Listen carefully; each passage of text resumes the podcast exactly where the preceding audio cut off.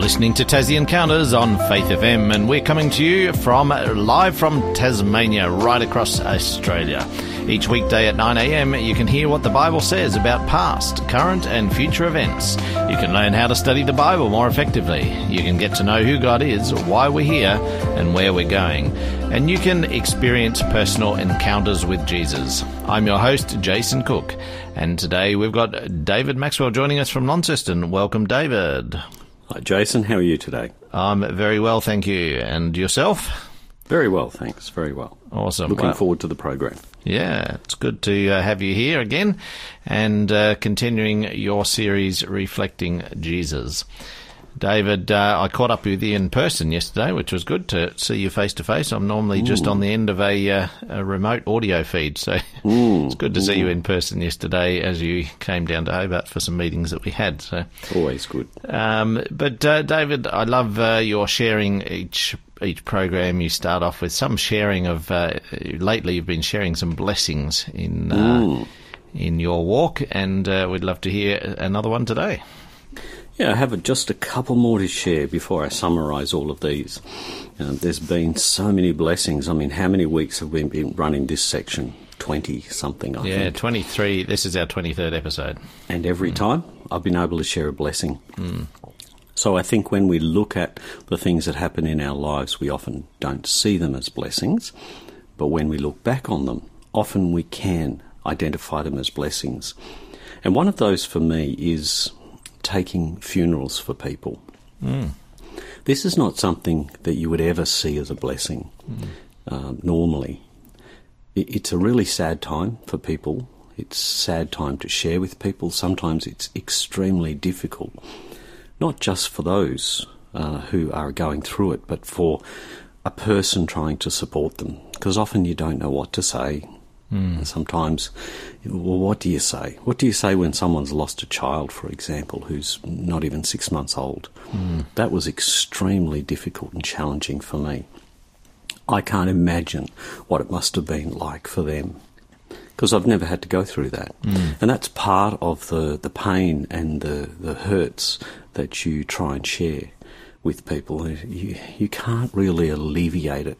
Oftentimes, all people want is someone to stand beside them, put their arm around them and say, you know, I, I have no idea what you're going through, but I'm here.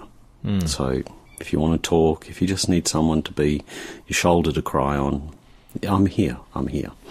And, and then just to talk through the normal things of life. And that's what people struggle with. They don't know what to say. You know, just going over to someone and say, hey, I, this is hard, I, I can understand. Can't understand the feelings, but hey, I'm here. I've actually found it to be a real blessing uh, to be able to, and to be privileged, to be asked to share in part of this person's life, a remembrance of their life, uh, a reminder of the good times, uh, uh, a feelings of, of what was it that that person contributed to in my life. Um, it's too late to, I guess, reflect on how you uh, reflected in their life, but but h- how did they impact your life? Mm. And as I've been able to do this, as I've been able to share with people on this painful part of their journey, I've seen how this has been a great blessing to me. Um, and and, and I am privileged. I am privileged to be able to share in this little portion of their life, to get to hear. Sometimes you don't know a lot about the person, but finding out, uh, usually I get a hold of their Bible, if they had one. And I'm able to open their Bible and, and find encouraging things that they had highlighted. There was one lady I, I, I had recently, and she had multiple bookmarks in her Bible.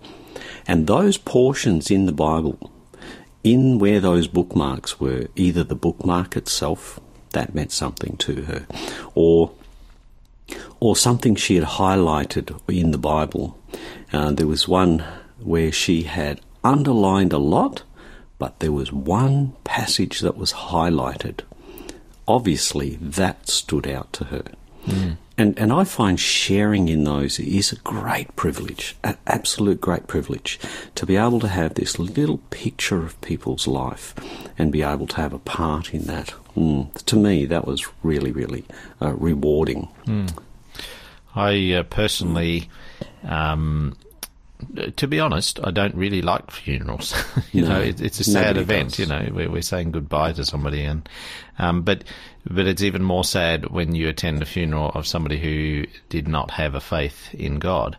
Yeah, but for those who do, you know, it is it is a uh, privilege to actually witness part of their life, as you know, as you hear stories about them, and mm. uh, you know, hear some of the highlights of their life. And it, it, it um, yeah, that that can be a privilege, even just attending a funeral, even yeah. though even though we don't always, you know, think of funerals as, you know, something enjoyable to go and attend. But mm, mm. No, look, you're right, Jason. And what you mentioned there about uh, people who don't have faith, we we look at people differently. We judge people, and, and we say, oh, they had faith, someone else didn't have faith. You know, I've, I've taken the funerals of many people as I've gotten to know them more, uh, as I've gotten to know about them more. Some people who've never walked into a Christian church, or have and haven't for a long time, when I hear about their life, I'm drawn to Matthew twenty-five, where Jesus talks about the sheep and the goats, mm. um, the people who thought they were saved, thought they were doing everything right, mm. had a self-righteous attitude, were actually identified as the goats, mm. those who weren't saved, because their hearts weren't connected to God. Mm. Absolutely. I'm not saying all Christians are like that. No. Most Christians I meet have that connection with God.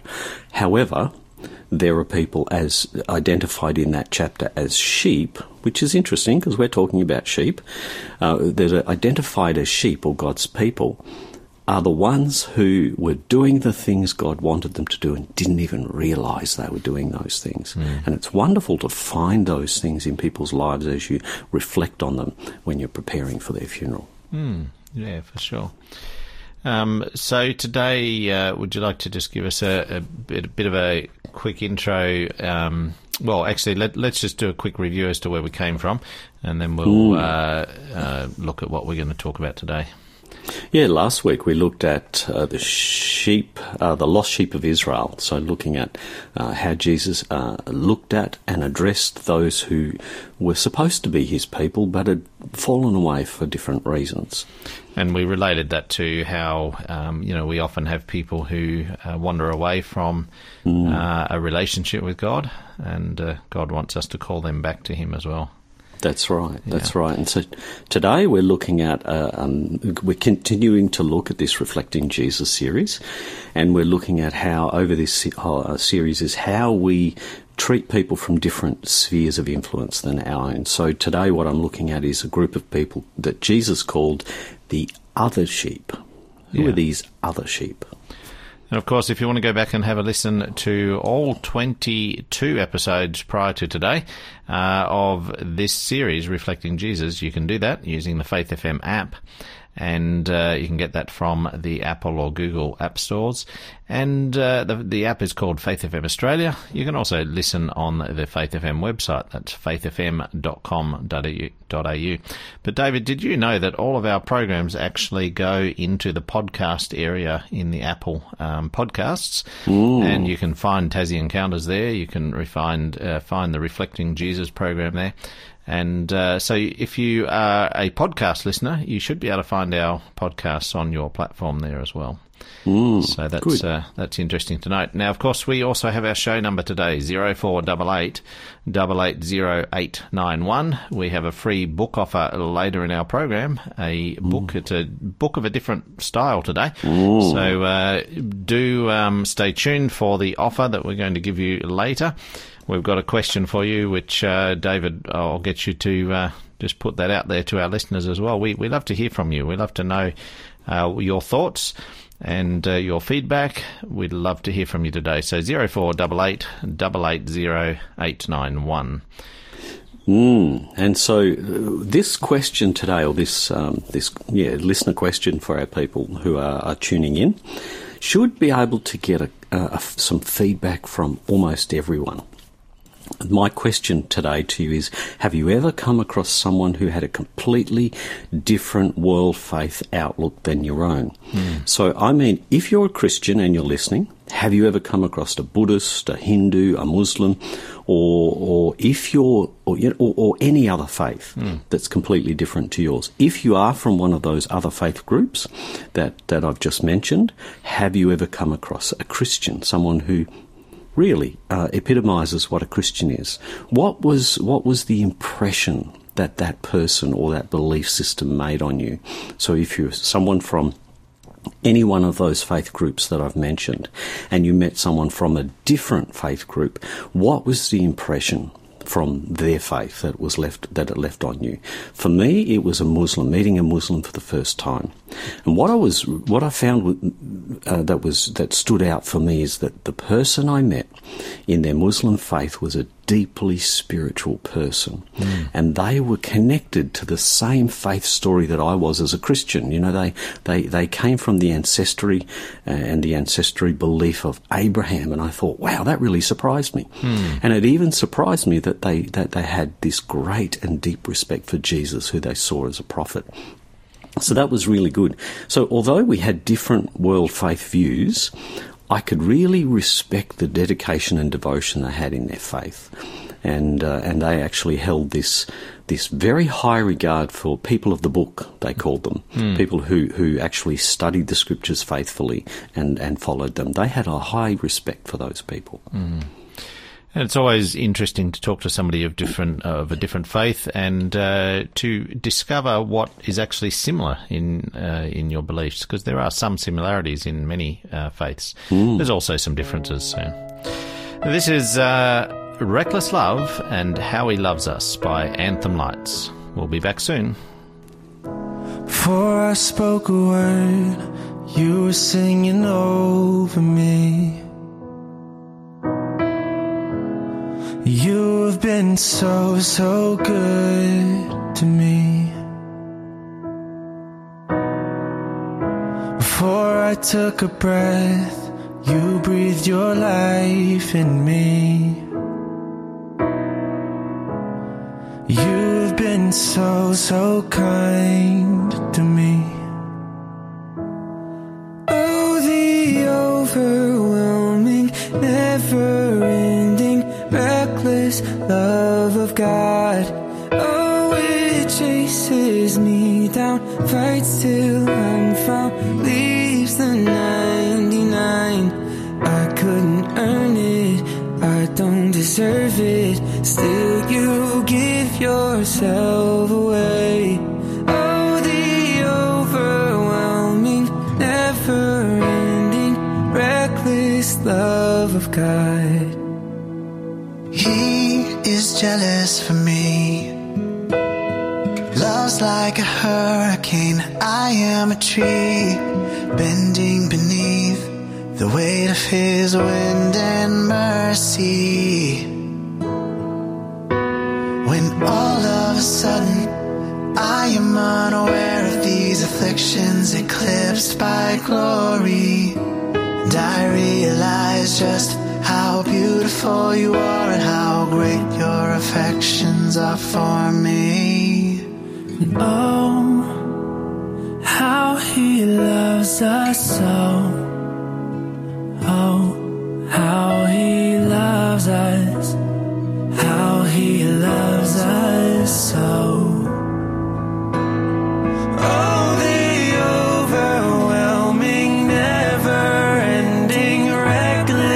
Love of God, oh, it chases me down, fights till I'm found, leaves the ninety-nine. I couldn't earn it, I don't deserve it, still you give yourself away.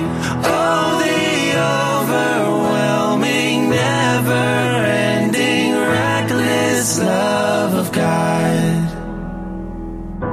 No shadow you won't light up, mountain you won't climb up, coming after me. There's no wall you won't kick down, lie you won't tear down, coming after me. There's no shadow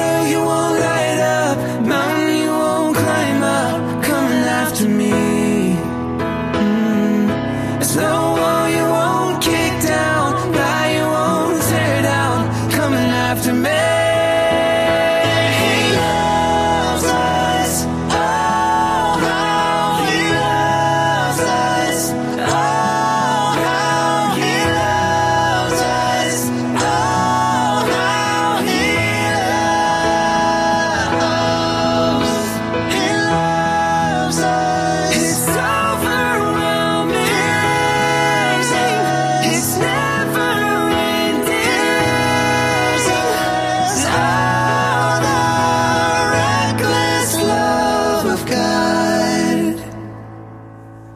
It's listening to Tassie Encounters on Faith F M, and we're speaking today with David Maxwell, and our topic today is Sheep of Another Flock. And uh, before the break, we asked you a question: have you ever come across someone who had a completely different world faith outlook to your own? If you had some discussions with them, what was it in their belief system that made an impression on you? We'd love to hear from you today. Text us in on zero four double eight, double eight zero, eight nine one.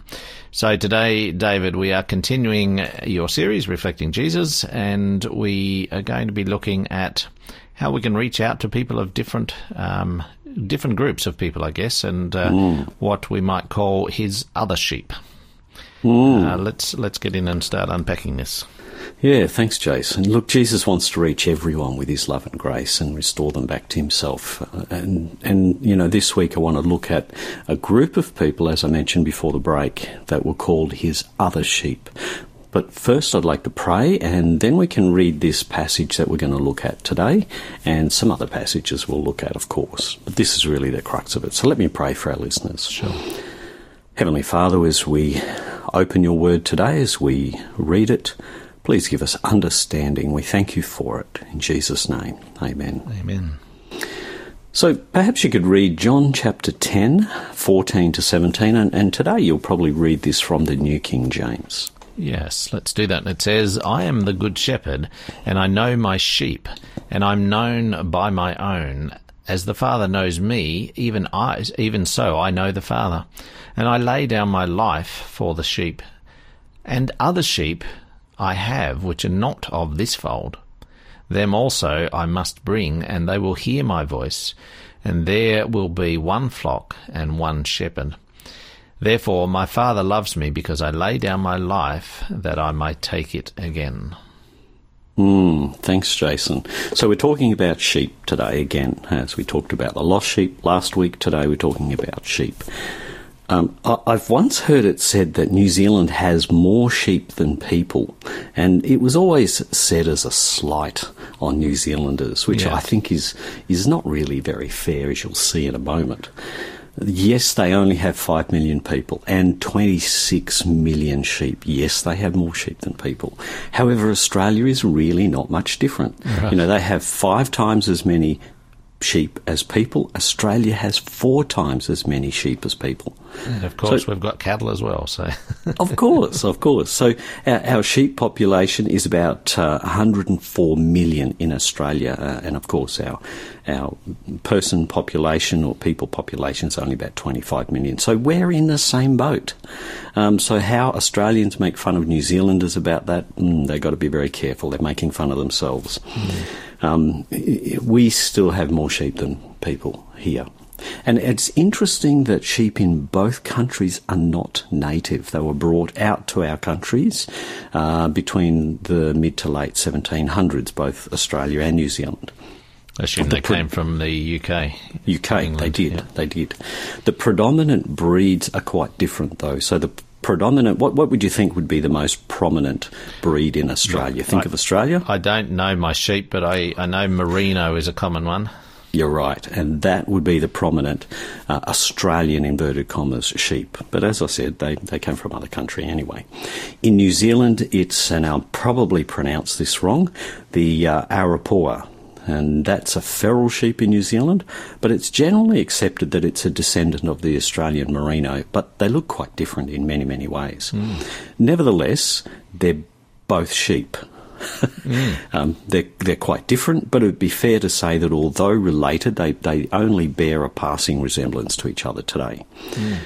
In the Bible, though, God's people are also referred to as sheep, uh, and, and for a number of reasons. Perhaps if you've ever been with sheep, the stubbornness and the willingness to blindly follow might be two of those reasons. But well, let's leave that aside. It doesn't say why God relates to us as sheep, although in some instances it does. So we've gone astray, we do follow, um, we we blindly are led, and those, those sorts of things. Or we do follow uh, someone who's leading us.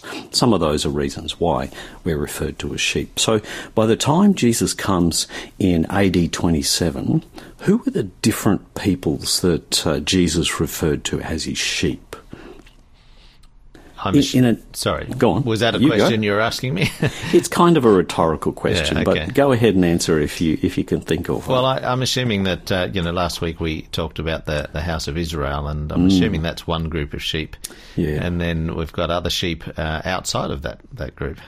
That's right. That's right. Jesus clearly mentioned that, as we saw in the verse we read earlier. So in a number of prophetic passages in the Bible, people are referred to as sheep. And we see it very predominantly in the Psalms, which kind of makes sense because David uh, wrote a, a large portion, almost uh, fifty of the Psalms, you know, nearly, well, about a third of the Psalms are definitely read, uh, written by David, because he says this at the beginning of the psalm, a psalm of David. Some of them don't mention who it is, so sometimes as the psalm is written, you can assume that until the next heading that says this psalm was written by Asaph or whoever it might be, that it's most likely written by the same author as the first one that was mentioned. Mm. Not always, but sometimes. So we see predominantly David. Moses wrote at least one psalm, but perhaps he wrote about ten, uh, if you take that, what I've just said, into account. Um, in and, and there were others as well.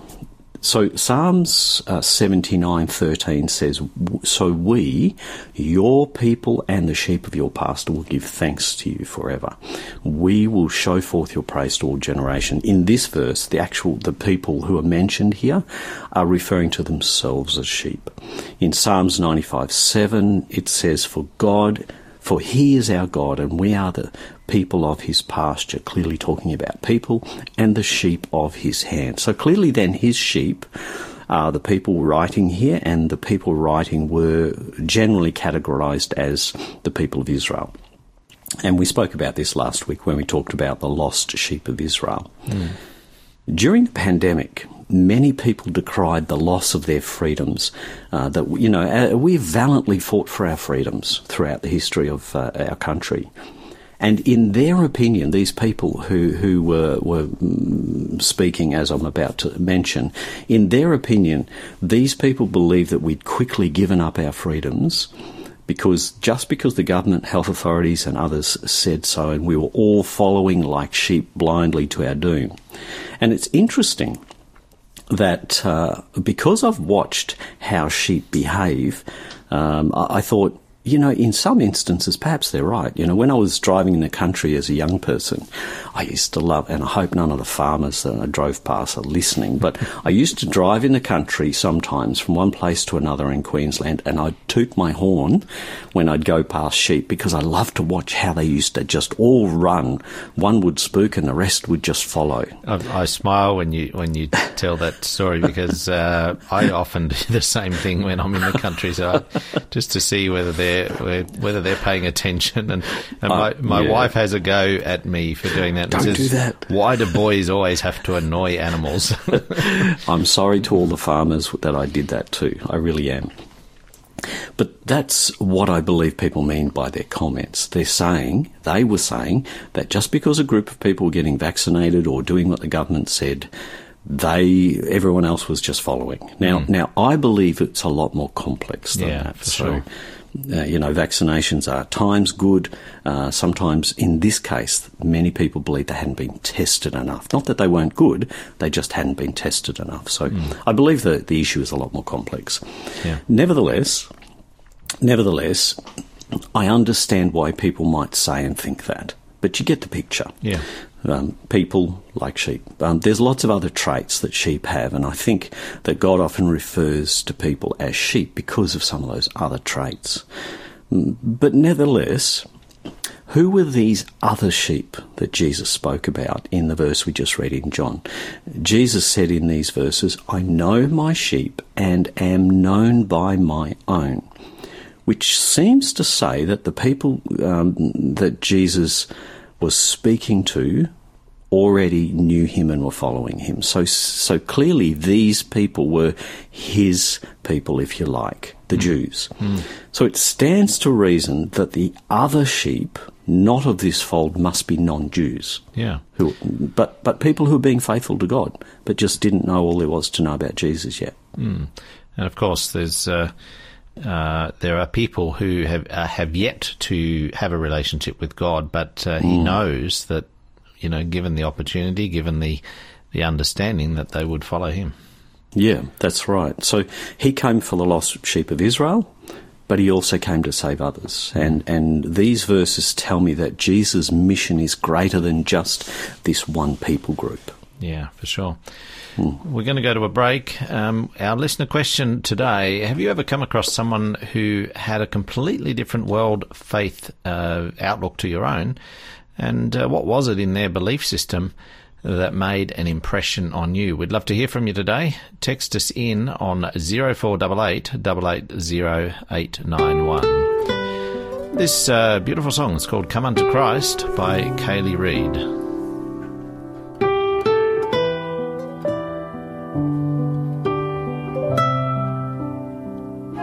This program is made possible by the support of Adventist World Radio.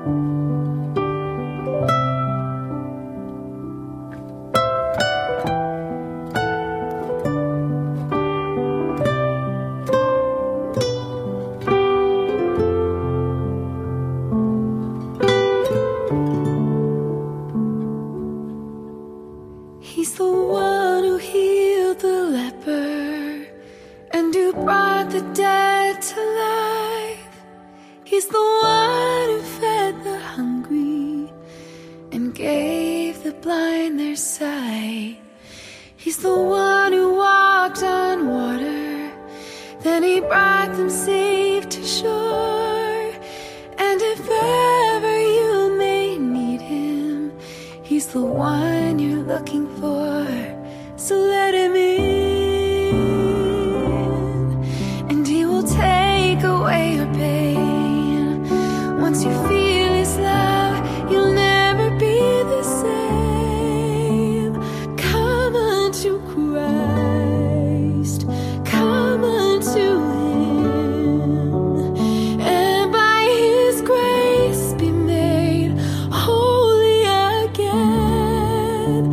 calling your name.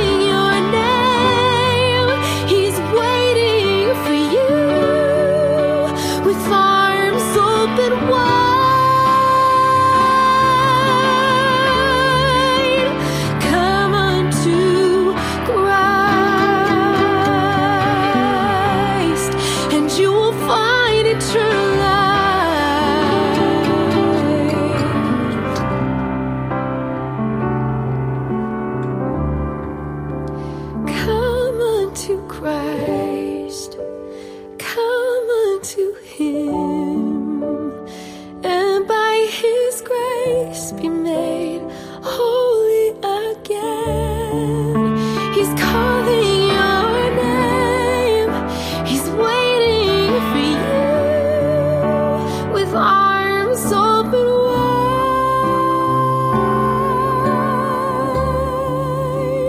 wide. Come unto Christ.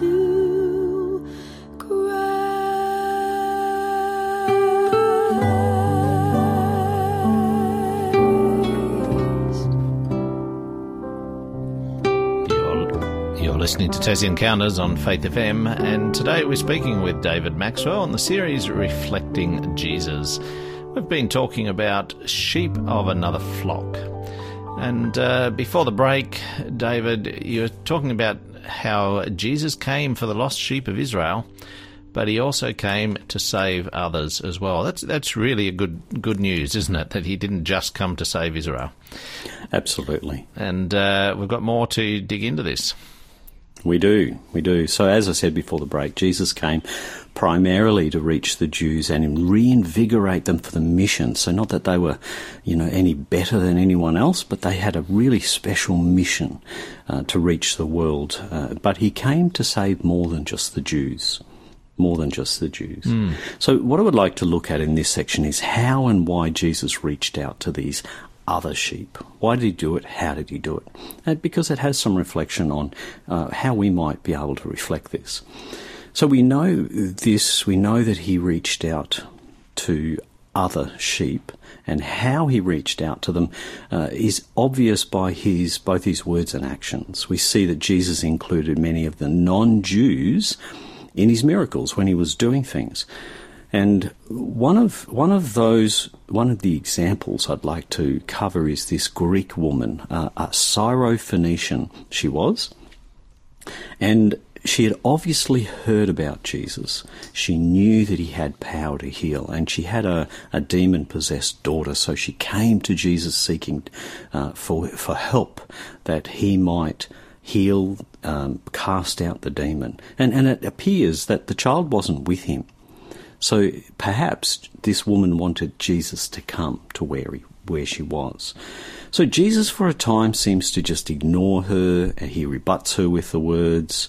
And I, I, I don't believe this is really how Jesus felt about her. I, I don't think that's really how she, how, how Jesus felt, because uh, Jesus was dealing with this Israelite belief that the Jews were the only ones God cared about, mm. and no one else. He didn't care about anyone else. So it, it appears that, that Jesus is actually trying to teach these people something. In, in, a, in a strange way, he was challenging their their standard beliefs. Yes, mm. yes, I really believe that's that's what he was trying to do. And, and I was going to just bring up this passage mm. and, and read it briefly. Of, of what Jesus did, because I think he was exposing their behaviour, not because he didn't care about her. So Jesus finally addresses her, and as he addresses her, he responds to her and how she's feeling, and she responds to him. And her words, the response that she makes, actually shows the level of her faith. Let, let me read it, just this passage, and it's in Matthew fifteen, anyone who might be following along, uh, verse twenty-three to twenty-eight. But he answered her not a word, and his disciples came and urged him, saying, "Send her away, for she cries out after us." But he answered and said, "I was not sent except to the lost sheep of the house of Israel." We looked at that last week. Then she came and worshipped him, saying, "Lord, help me." But he said, he answered and said, uh, "It's not good to take the children's bread and throw it to the little dogs," you know, like the household pets. Mm. That's what he was saying to her. And she said, "Yes, Lord, but even the little dogs, even the household pets, eat the crumbs which fall from their master's table." And then Jesus answered and said to her, "O woman, great is your faith. Let it be to you as you desire." And her daughter was healed from that very hour. And, and that's just amazing, as Jesus responds and commends her great faith. Um, we're not told what happens. We don't know uh, whether she goes back and she, you know, she finds the child healed and asks a question. We, we're not told about what happens with her specifically. But Jesus has shown that he is after people of faith. That's the people he's looking for. Mm. And clearly this Greek woman was a person of great faith, as Jesus said. And he was testing it a little bit uh, to, uh, you know, she had to persist with him. So there was yeah. a bit of a test in her faith, even in the interaction with Jesus. Yeah, it really was. It really was. So we see that Jesus reached out specifically to other God-fearing people uh, throughout the area. And another one that he reached out to was in John four. You've probably heard of the story of the woman at the well. Mm. Well, in John four, verse four, it has a really interesting statement. It says, he needed to go through Samaria. However, when you look at the journey and where he was going, that was not the shortcut. Mm. It was what some men would like to do is, I'll take a shortcut, and it ends up being a long cut. You know, it's the long way around. It's the scenic route. It was the scenic route. And and going through Samaria was the scenic route. It was the long way. It wasn't the safe way either. Mm. So in the fact that he says he needed to go through Samaria, it's highly possible he only needed to go through Samaria because he knew the need of this person and the need of the Samaritans in this city. They had a belief in God, as did this woman. She was a little bit astray at the time by the sounds of it. But nevertheless, they had a belief in God. They knew that um, the Messiah was coming. They were looking forward to the Messiah coming. But they just didn't understand it fully. And in the end, Jesus stays two full days with them. Mm-hmm. And he expands the gospel. He expands the word of God. It, this is one of the very few instances where Jesus says, I am the Messiah. Not in those exact words, but he's saying to the lady, he says, you're looking for the Messiah, you're speaking to the Messiah. Mm. That's the way she, he says it. She was one of the first people that he revealed that to, if Absolutely. I remember correctly. Absolutely. Mm. So, you know, it's really incredible that Jesus goes to these lengths to people who are not, inverted commas, his people. They're not the Jews. Mm. Uh, and, and as we'll, we'll look at more, more at this next week, another way that Jesus modeled and reached out to those who needed further instruction in the truth. Mm. Uh, but he does this through the disciples. We'll expand on that next week. But he used the, the, some of the disciples to reach out to other people. One of those was Paul. He used to be Saul. He was a Jew. God got him to reach out to the Gentiles as well. Another one was Peter. Peter had the, he was he was a Jew. He, yes, he was a fisherman, but he was a Jew, and um, he would have he had this this idea that only Jews were going to be saved, and God used Peter to reach out to non-Jews and go into a non-Jewish home uh, and, and expanded his thinking. Mm. It really did. Mm. And in turn, it expanded the thinking of the new, new church. We'll look at that more next week. So why did Jesus do, Jesus do this? Why did he reach out to these other God-fearing people that were looking for the truth? Well, in this final question I want to cover about his mission is why he didn't just leave this job completely to people like Paul and Peter and those that came afterwards, the early church. And and I think we can really I think we can really answer this simply by rereading a text that we looked at last week, and that was in Matthew uh, chapter nine and verse thirty-six. Let me read that for you again. It says here in nine thirty-six, but when he saw the multitudes, he was moved with compassion for them because they were weary and scattered like sheep having no shepherd. Jesus has compassion. He has compassion for all mankind. And yes, he, his role was to come. He said, I was only sent to the lost sheep of Israel. That's what Jesus said. And yet he reaches out to these non-Jews. Yes, he wanted to reinvigorate them in their mission, and their mission was to be that that picture of God to the world mm. and draw the whole world to him, as it says in, in the Old Testament. Mm. However, I believe Jesus' compassion was so great for humanity that anyone who was reaching out for him, he was willing to reach out to them. Mm, absolutely. It's uh, it's amazing, isn't it, how he, even though he primarily came to redeem the people of Israel, he he also uh, communicated, connected with, and showed his love and willingness to hear from and, and heal and uh, deal with all other people. So mm-hmm. It's fantastic. Yeah. Just his compassion and love for everyone. Yeah. So we're going to go to a break, but uh, our book offer today, this is uh, a different one. It's a it's a children's book, and it's about sheep. It's called Cecil and Psalm eight, mm. and it's written by Andrew McDonough. Um, what on earth are you doing? Not sure. Well, leap on a giraffe and join Jesus. Cecil and the kids in this stargazing, guitar-blazing, sheep-grazing, God-praising, amazing romp through Psalm eight. So this is a children's book today, and uh, if you've got children or grandchildren that uh, you'd like to get this book too, um, this is uh, a, a lovely little book um, talking about Psalm chapter eight. So Ooh. After the break, we'll give you the code for this. This is Called Me Higher by All Sons and Daughters.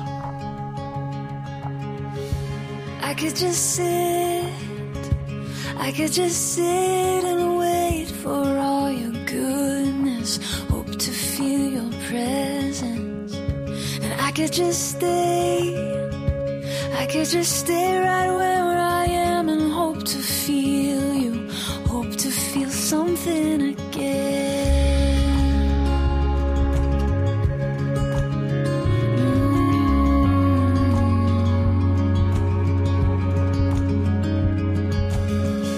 And I could hold on, I could hold on to who I am and never let you change me from the inside. And I could be safe, oh, I could be safe here in your arms and never leave home. Never let these walls down, but you have called me higher, you have called me deeper, and I'll go where you will lead me, Lord.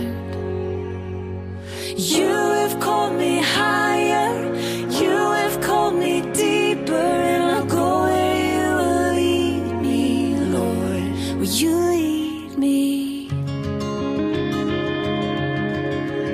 Will you lead me, Lord?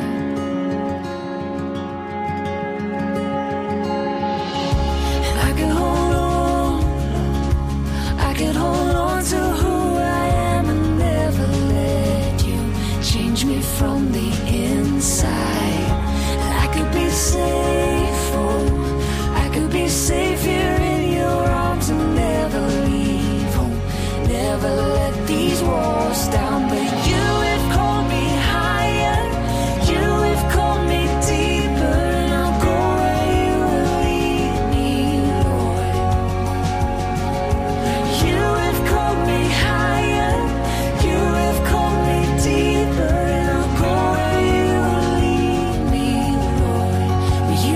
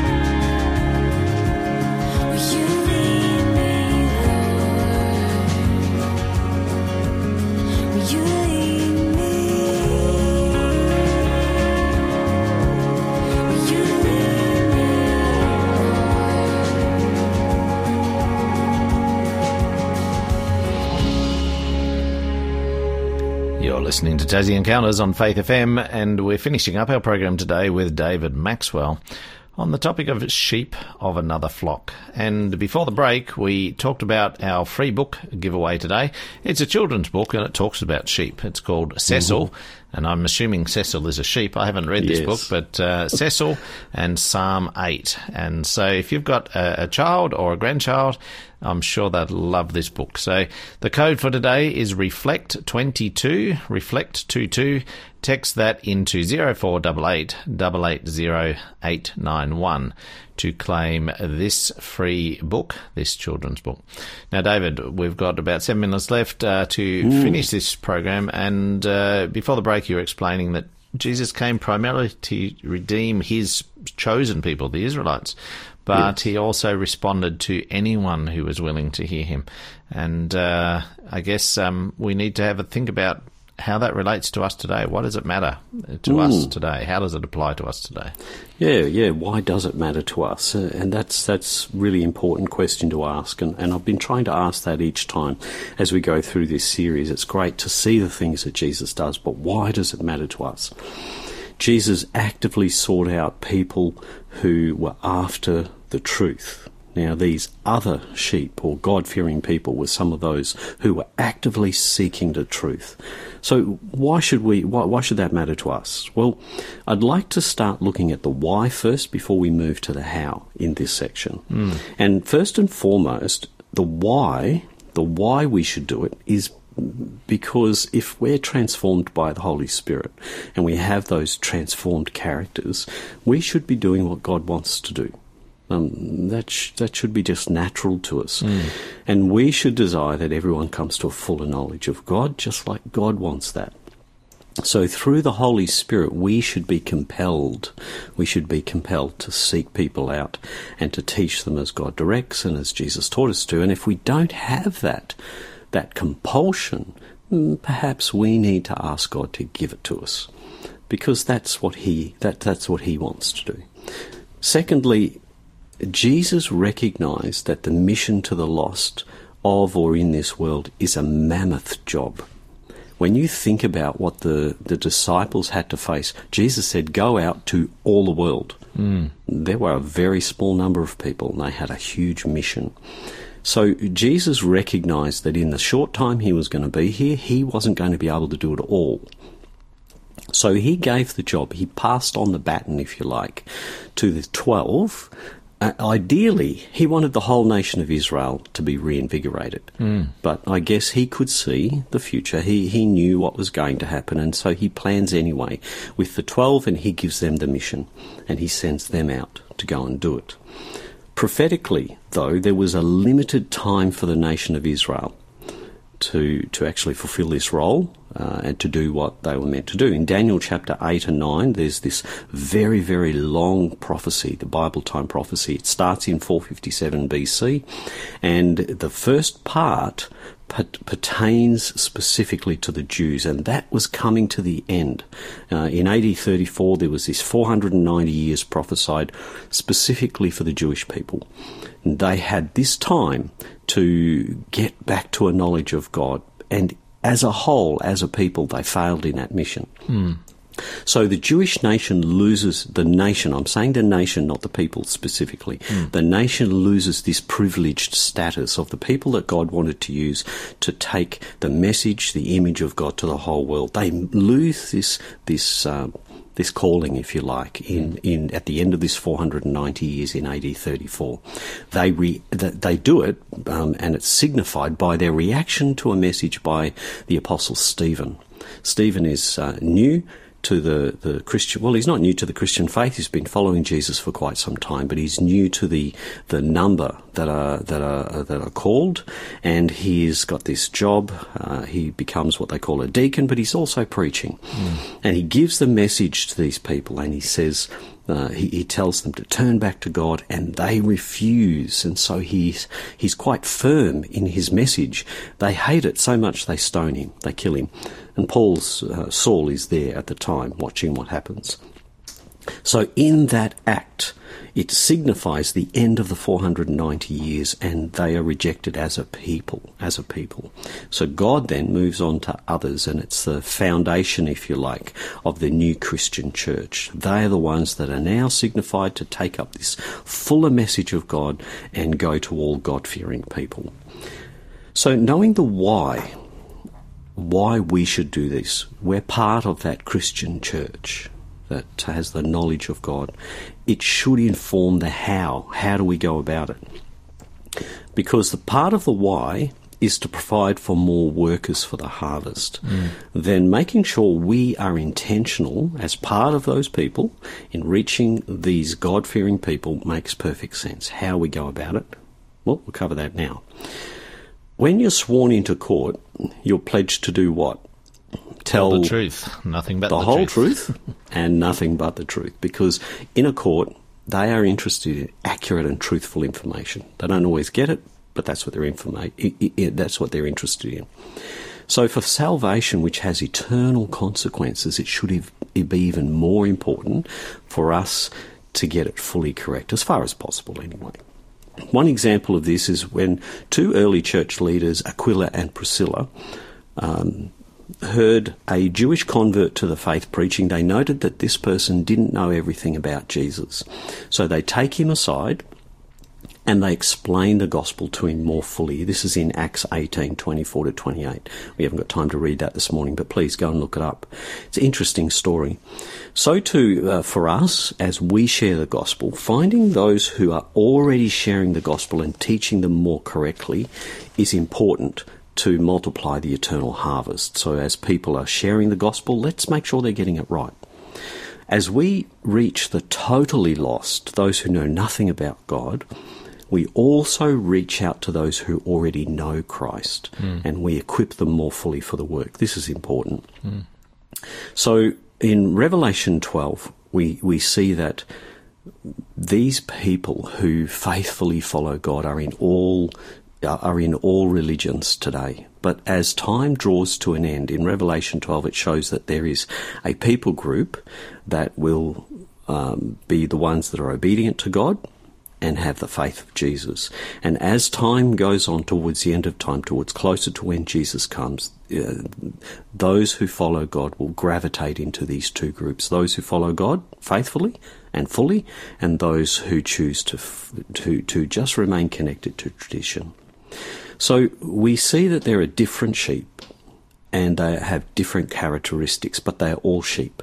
Mm. And as Jesus has many followers who believe in him, there are many at different levels of understandings of the truth, but they are they are people who want to follow God faithfully. So as we as Jesus reached out to the other sheep, people who were faithful to him and wanted to know more about him, we also ought to do the same. Reach out to those with a humble and meek spirit, recognizing that we might not know everything too, mm. but we should be welcoming those and sharing with those who want to know more about God and want to follow him faithfully. And, you know, we can sometimes learn from them as well. Absolutely. So if uh, we're out of time, we can't really go on much longer. So as Jesus gave us this example to follow, we should do the same thing. Um, and if you would like to know more about this, please get in touch. And you've got something else you want to share on that too, Jason. Uh, well, we're out of time. We've got to go, but uh, George Van Der Vander will be on tomorrow. Join us there. This is Anchor of Hope with Ellie Holcomb.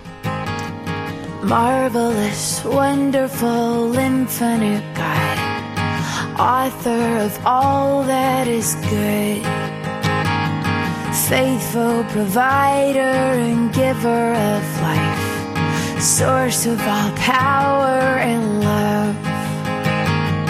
Great is the Lord and most worthy of praise, refuge of strength to the end, righteous Redeemer and mighty to save. He's the anchor of hope for the souls of men.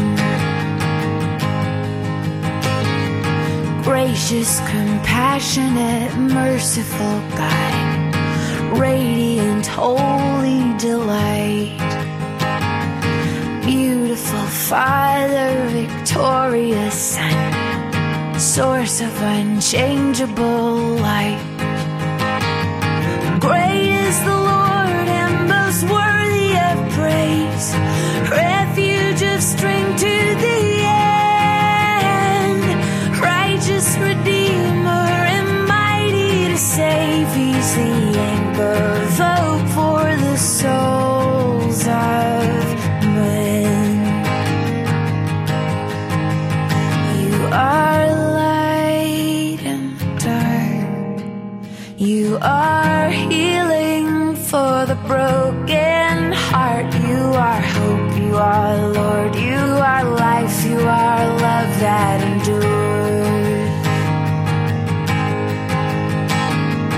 Powerful, constant, unwavering God, shepherd who comes for the lost, rock of salvation, remarkable love, Savior who died on the cross.